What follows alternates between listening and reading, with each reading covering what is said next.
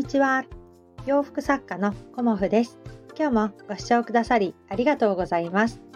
コモフのおしゃべりブログでは40代以上の女性の方に向けてお洋服の楽しみ方をお伝えしています。今日はですね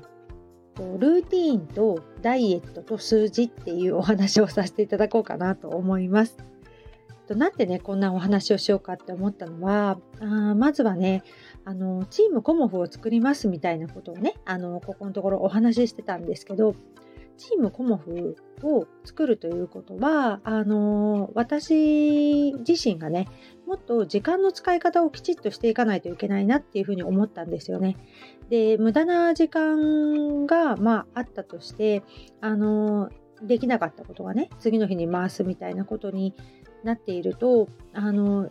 やっぱり助けてくださいっていうふうにお願いして、えーと、チームコモフをね作っているのに自分がそんなダラダラしてたらいけないなっていうような感じで気持ちがねすごく引き締まったんですよね。だから今までもそうなんですけどやっぱりこのね、助けてくれるお友達と2人でやってきたんですけどその時もねやっぱり自分自身もっと頑張らなきゃいけないなっていう気持ちにさせていただいてさらにねあの2人のメンバーさんが協力してくださるっていうことなのでそんな時にね私自身ももっとしっかりとあの時間を使っていこうっていうふうに思ったんですよね。だから今まであんまりこうルーティンで仕事をしてきてなかったんですよね。まあ家事もやりながらあのウォーキングもしながらでまあお家でまパンを焼く時もあればまあパソコン作業に集中する時もあればとかっていう風にで縫製はそのあの何て言うのかなそれがあの終わってからとかねあのその合間にやるみたいな感じでで間に合わないと夜も縫うみたいな感じであのやってたんですよね。そうするとあの、まあ、うまく回る時は回るんですけど回らない時もあって時間って何にこの時間やるかっていうことをやはりね決めておかないともうなかなかね時間って取れないんですよねだからそういうこともあってまあウォーキングもねあの朝と夕方行くっていうふうに決めているしあのその時間以外にじゃ仕事もやって、え、仕事っていうか縫製ね。縫製もやって家事もやってブログもやって SNS もやってスタイフもやってっていう風になってくるとやっぱりここ何にあの時間使うかっていうことがすごい大事だなっていう風に思ったのでまずはねあの昨日ルーティーンっていうかこの時間にこれをやるっていう目安の時間をね書いてみたんですよね。でそのルーティーンにとあの実際自分が動いてみてこれで回るかなっていうのをこの1週間で試していこうかなっていうふうに思っています。なんかね、皆さんルーティーンがあってっていうふうにおっしゃってて、こう毎日ね、やること決まってあの動かれてると思うんですけど、私の場合はね、まあ、基本的にその 家事をやるとか、あの、そういうルーティンは基本的には決まってるんですけど、そういうこともね、あの、こう、どの時間までにやるとかっていうことを、まあ、目安にね、やっていこうかなと思いました。うん、で、この1週間洗濯機が壊れちゃってて、まあ、あの、主人の実家が近いので、お母さんのところにね、あの、1回とか、まあ、普通だったらお願いしてまた取りに行くっていう感じで2往復だったんですけど洗濯機が2回回っちゃうと4往復になるから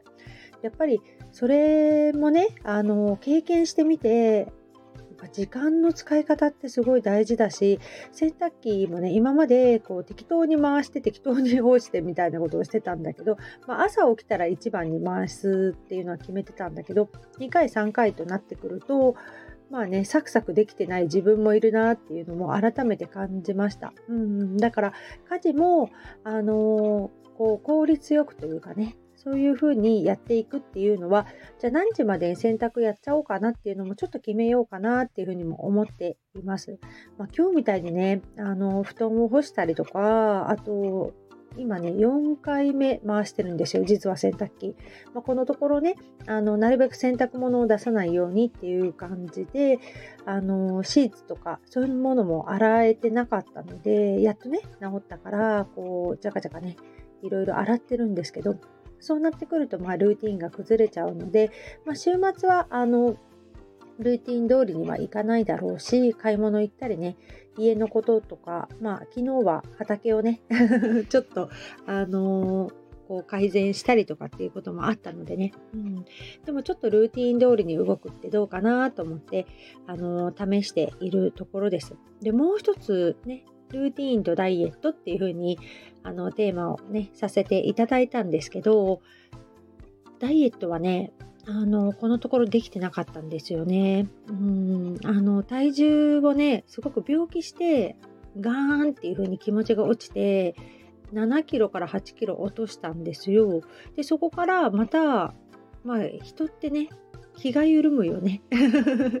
ねなんかそういう風にあのガーンって下がっていてこう血液検査の値とかもすごく良くなってたから気が緩んだんだよね私の中で。で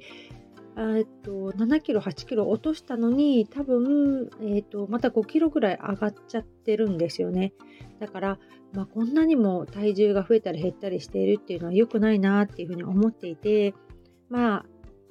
ダイエットというかこう長くあの生活習慣を変えるようなあの体重の減らし方をちょっとやっていこうかなと思っていて。でいつも思うんだけどダイエットって食事を減らすとか運動するとかっていうことだとすごくね挫折するんですよ毎回毎回。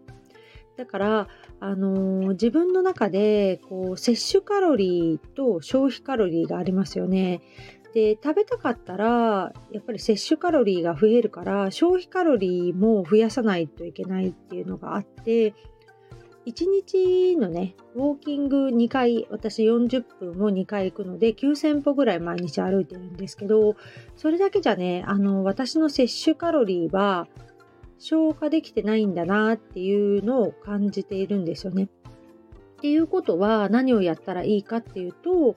まずは1つ目は摂取カロリーをちょっと減らす。うん、それはまずやろうかなっていうふうに思っていて極端に減らすと絶対できないんですよ。だからあの、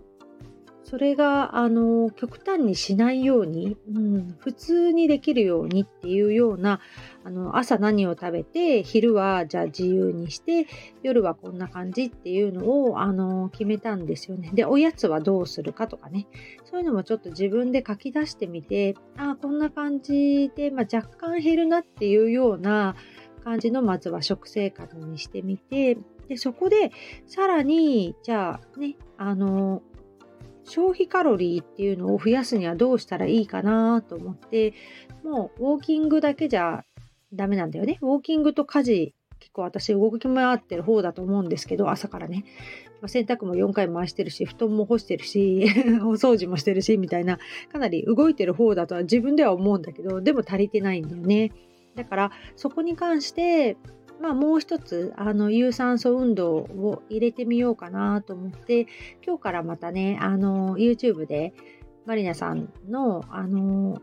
体を動かすねあのものをあのやってみました。うんでまあそれがね1週間やってみてどうなるかとか2週間やってみてどうなるかっていうのを数字でつけてみてそれでも減らないようだったらあの、摂取カロリーが多いか消費カロリーが少ないかっていうどっちかになってくるからそこはねあのもう一度検証するべきなんだけどとりあえず1週間2週間やってみて、うん、あのどういう摂取カロリーと消費カロリーのバランスになってるかなっていうのを自分なりにあの数字で見てみようかなっていうふうに思っています。で分かりやすいのは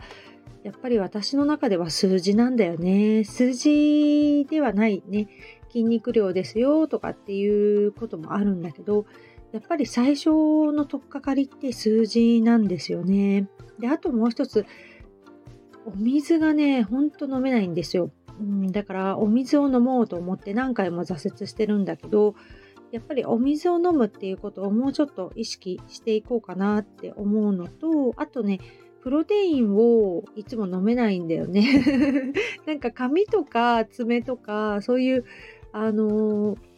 ねそういうとこの栄養ってやっぱりタンパク質なんだよね。でタンパク質、まあ、納豆とか卵とかすごい好きだから食べてるんだけど、まあ、限度があるから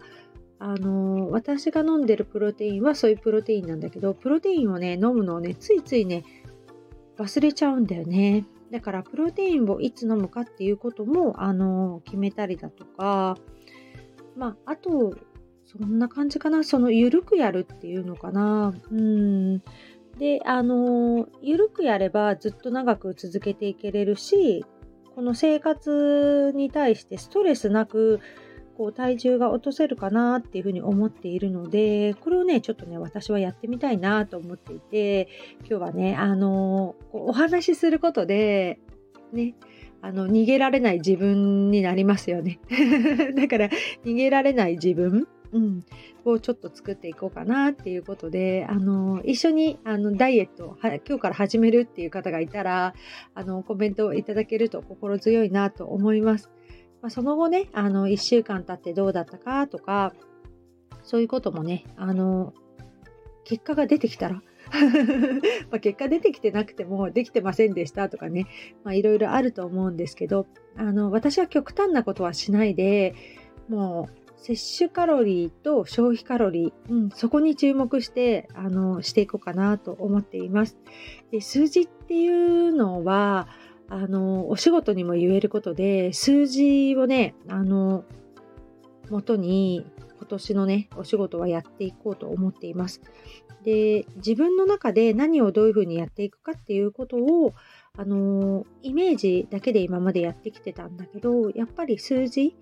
うん、そういうことも大事だなっていうふうに思ってやっていこうかなと思っています。だから何をやるにもね、あのー、分かりやすいんですよね。まあ、数字が、うん、全てではないんです、私のお仕事は。でも、あのお仕事するにあたって、じゃあ何を何枚作るとか、あのー、やっぱりラックを何個持っていくとかね。でそのラックに何枚お洋服がかかるから、かけられるからね。あの何枚あの用意していかないといけないねっていうことも数字なんですよね。だから2月の13日のイベントに向けて、まあ、計画を立てる何を何枚持っていくかっていうのも計画を立てたりとかあとこう配置うん、あのどうするかっていうことも計画を立てたりするんですけどそこでもねあのどこに何をかけて何を何枚持っていくかっていうのはま、皆さんね、あの個展とか、あと出展される方は皆さんその配置図を書いて何を何枚どこに書けるかとかどこにディスプレイするかってことはやられてると思うんですけど、私もそれはね、いつもやっているんですよね。個展をするようになって。だからそういうこともやっぱり数字だし、まあ、いろんなこと、あのー計画を立てる上でこうどんぶり勘定じゃいけないっていうところもあるので、まあ、家計もそうなんですけど家計もねあのこの間いろいろね詳しくね、節約について教えていただけたので私もまずはこうジムに通うとかじゃなくて YouTube から始めるとかまあのこう電気をこまめに消すとかねいろんなことを教えていただったことをちょっとね実践できてたものもあるんだけど実践できてないものもあったからそれをねまずねやっていこうと思っています。あのご親切にねいろいろ教えていただきましてありがとうございました私もねあここできてなかったなっていうことが改めて気づけてこう節約みたいなことがねできるようにあのなってきたんですよねだから教えていただくってことがねすごくありがたかったなっていうふうに思います今日もご視聴くださりありがとうございました。洋服作家、コモフ小森屋隆子でした。ありがとうございました。